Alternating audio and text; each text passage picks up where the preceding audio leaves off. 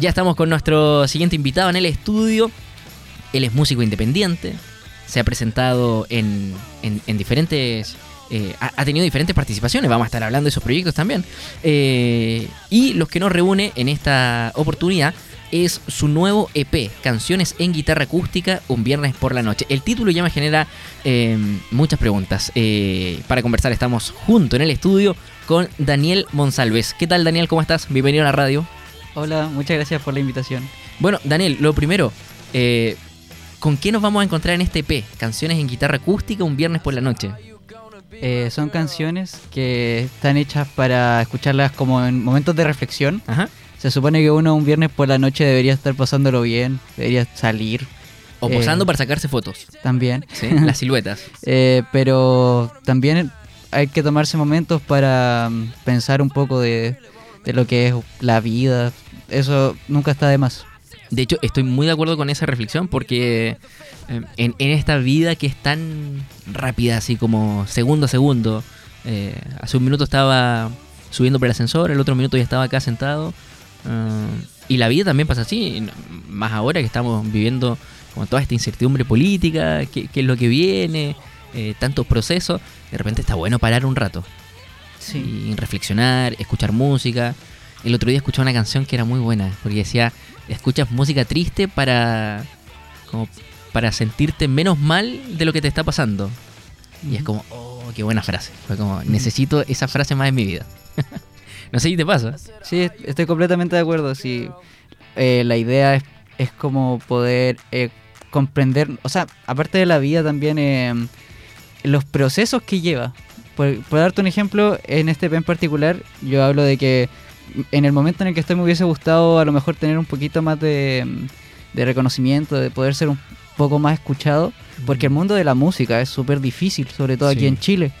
Eh, yo antes estuve en una banda que se llamaba Lío, eh, en Los Ángeles, y tocaba con mi amigo, nos, nos esforzamos mucho por el proyecto y al final no se logró, pero también son porque así pasan las cosas, no, no todo es como también lo esperábamos.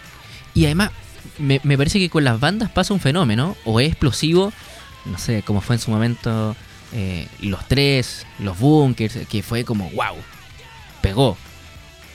Pero con las bandas emergentes como que pasa eso que, si miramos en el último tiempo, han sido casi siempre solistas.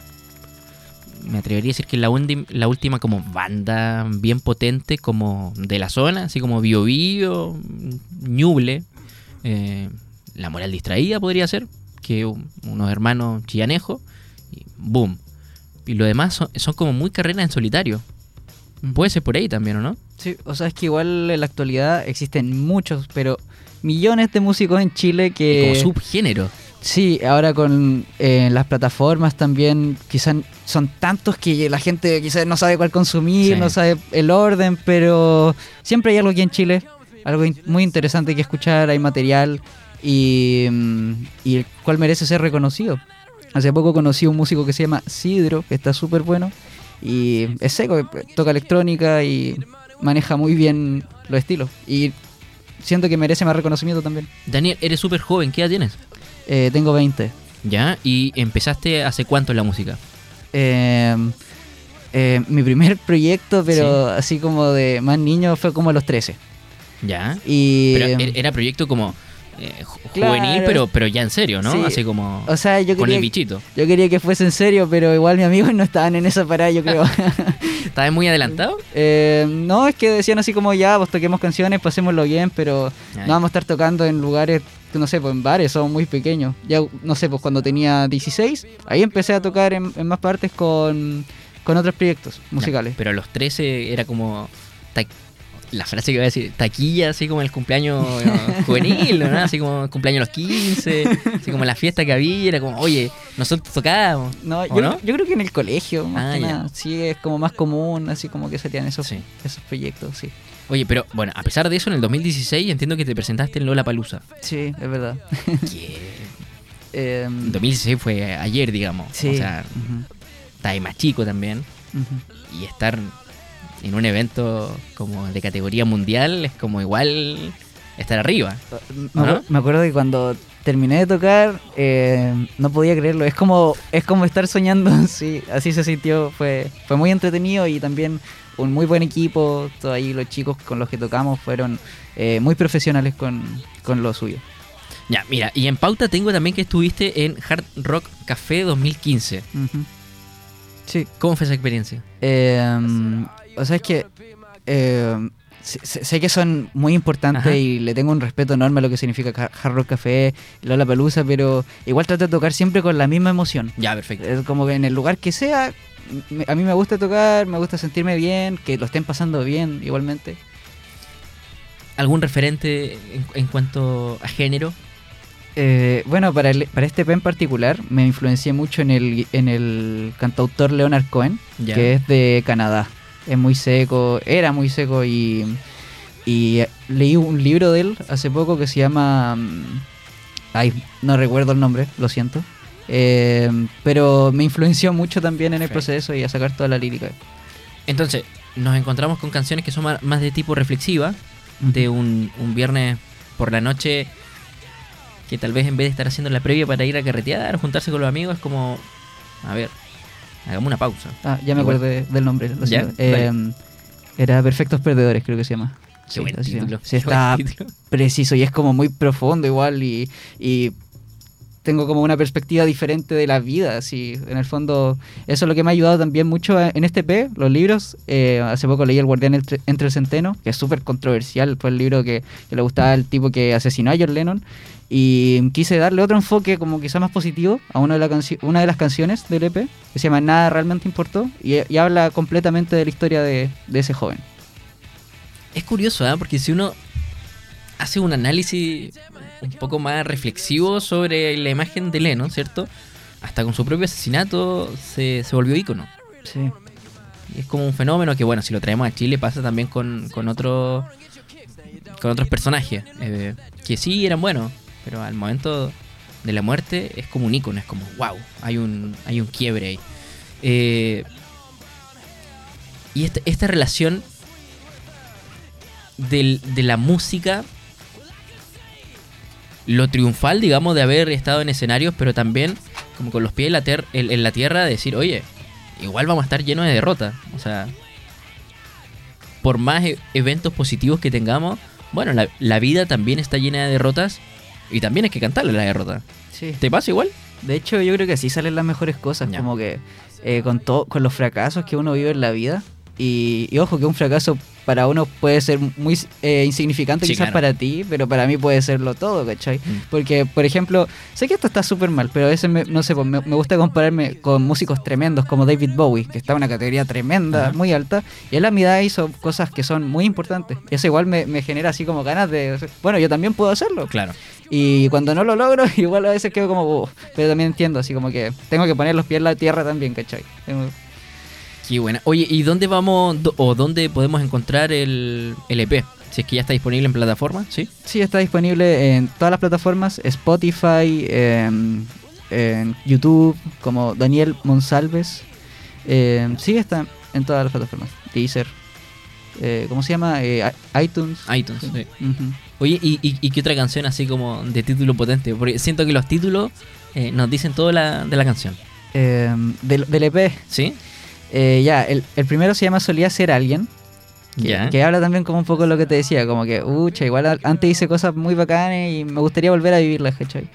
Eh, también hay una que se llama La Maldita Laguna, que habla del el proceso que tienen los jóvenes con el alcohol, que es súper complicado. Que No, todos lo dicen. esa de laguna con alcohol, ¿no? y todos dicen, eh, esos son los, los borrones que uno tiene, Sí. que no se acuerda de nada el otro día. Se supone que uno, la gente no Aquí sé, a nadie le pasó. Sí, estamos... cuando uno es A ver. adolescente es, es bacán, no sé, eso como de tomar y sentirse bien por eso. Pero después, no sé, pe- pensé un poco más la cosa y decís como, puta, eso no está bien, no, no, no es, no es Mm. bacán que te sientas así. La, la idea es que lo estés pasando bien. Porque además ju- justo en ese, ese, ese momento en que uno pierde la conciencia... Sí. ujú. eh, es triste, de O hecho. sea, eh, eh, es súper penoso como verse de afuera, así como analizándose, como, oye, de verdad que entre este rato y este rato no me acuerdo de nada de lo que pasó. sí. O sea, me puede haber pasado algo heavy. Pude haber hecho algo, eh, no sé, Y lo ven como le- algo chistoso. Le, le pude haber hecho daño a, a alguien en ese, en, eh, en ese entremedio. Sí, pero sabéis que hay una etapa, eh, ya que nos estamos sincerando. no, yo empecé eh, a consumir alcohol muy temprano. ¿ya? Yo soy de, yo soy, siempre lo digo, ¿eh? yo soy de Punta Arenas, una región donde comprar alcohol es muy barato. Por la zona franca, por, independiente. El frío también es una buena excusa para poder tomar. Eh, los amigos también. Es, como esa mm, esos malos amigos. Eh, y después hay una etapa que uno dice, oye, ya tomé suficiente, así como ya no. No. Y, y tener esa madurez de darse cuenta de que, oye, eh, pasó la vieja, pasó la etapa, así. Eh, Es súper, súper importante. Ahora, está bueno también eh, hacer canciones de ese tipo, porque uno va generando conciencia. Tal vez no es muy explícito de repente, pero el narrar una historia que me imagino te, te pasó al- algo parecido para poder también escribir. Claro, sí, no, sí, de todas maneras. pues, es como un reflejo igual como de, de mi vida personal. Igual de cierta forma no me gusta mucho, pero a la vez sí. Como- No, pero está, está bien, yo creo que ese juego está súper bueno en jugar con de repente con lo verosímil. Así, lo que parece real, lo que parece verdad, eh, como en el filo. Eh, con historias que son muy personales de repente. Bueno, y con eh, libros también, co- con contraste. También, claro. Con, con canciones de repente positivas de un, de un hecho importante. Pero el, el- el éxito, a, a veces tenemos ese, ese concepto erróneo del éxito, ¿no? Como que el éxito es solo lo positivo, solo lo bueno. Oye, cuando estuve aquí, cuando hice esto. Sí, pero para poder llegar a eso, también tuve muchas derrotas, eh, lo pasé mal, tuve pena, eh, no sé, po, em, quiebres de relaciones, quiebres de amistades, que también de repente son importantes. Y cuando uno dice, oye, hice todo este camino de como de culebra, así, ¿eh? Sí, parece que sí llegué al éxito. O en ese momento, no sé, si te pasa. Sí, súper. Eh, siguiendo este, mm, com- como esta columna de, de los temas que Sí. estaba hablando, al final, el último tema, que a mi parecer es mi favorito, se llama El ser humano es malo por naturaleza. Y ahí hace como también un contraste tremendo con todo lo que estamos hablando, ¿cachai? E- Mm. Esta es como una especie más como filosófica, por decirlo así, de la vida. Y es como decir, puta, aunque no... Oh, perdón. No, no, eso dale. aunque no quería eh, aunque no queramos reconocerlos todos somos malos pero en diferentes niveles Sí. ¿cachai? y nadie se, nadie como dice eso es como ya sí todos, todos hacemos cosas malas pero no pues somos malos no existe ningún ninguna persona que es como buena completamente sino no, no- somos ya van a ser un pecado Oye, Daniel, y eh, eh, en paralelo estás estudiando, ¿a qué te, te dedicas? ¿O estás full música? no estoy estudiando publicidad Bueno, bueno. Ujú. Y con la publicidad también has podido eh, generar herramientas para potenciar la carrera musical. o sea es que ese era como mm, mi idea de un principio como conectarlo porque yo me quiero dedicar a la música y quiero vivir de esto y, y me, me fascina así me, se me, mm, me pongo muy contento cuando hablo de, de mi música Oye, qué bacán. ¿Te parece si hacemos la invitación a la gente que eh, pueda escuchar el nuevo EP en Sí. las diferentes plataformas? Sí eh, pueden escucharlo en todas las plataformas Spotify ahí las que comentamos YouTube y y pucha, yo feliz de recibir un feedback de la gente. Si hay algo que no les gusta o que podríamos mejorar, por favor escríbanme en mi Instagram, guion bajo Daniel Monsalves, y lo podemos conversar. Y mm, muchas gracias a todos los que están escuchando también.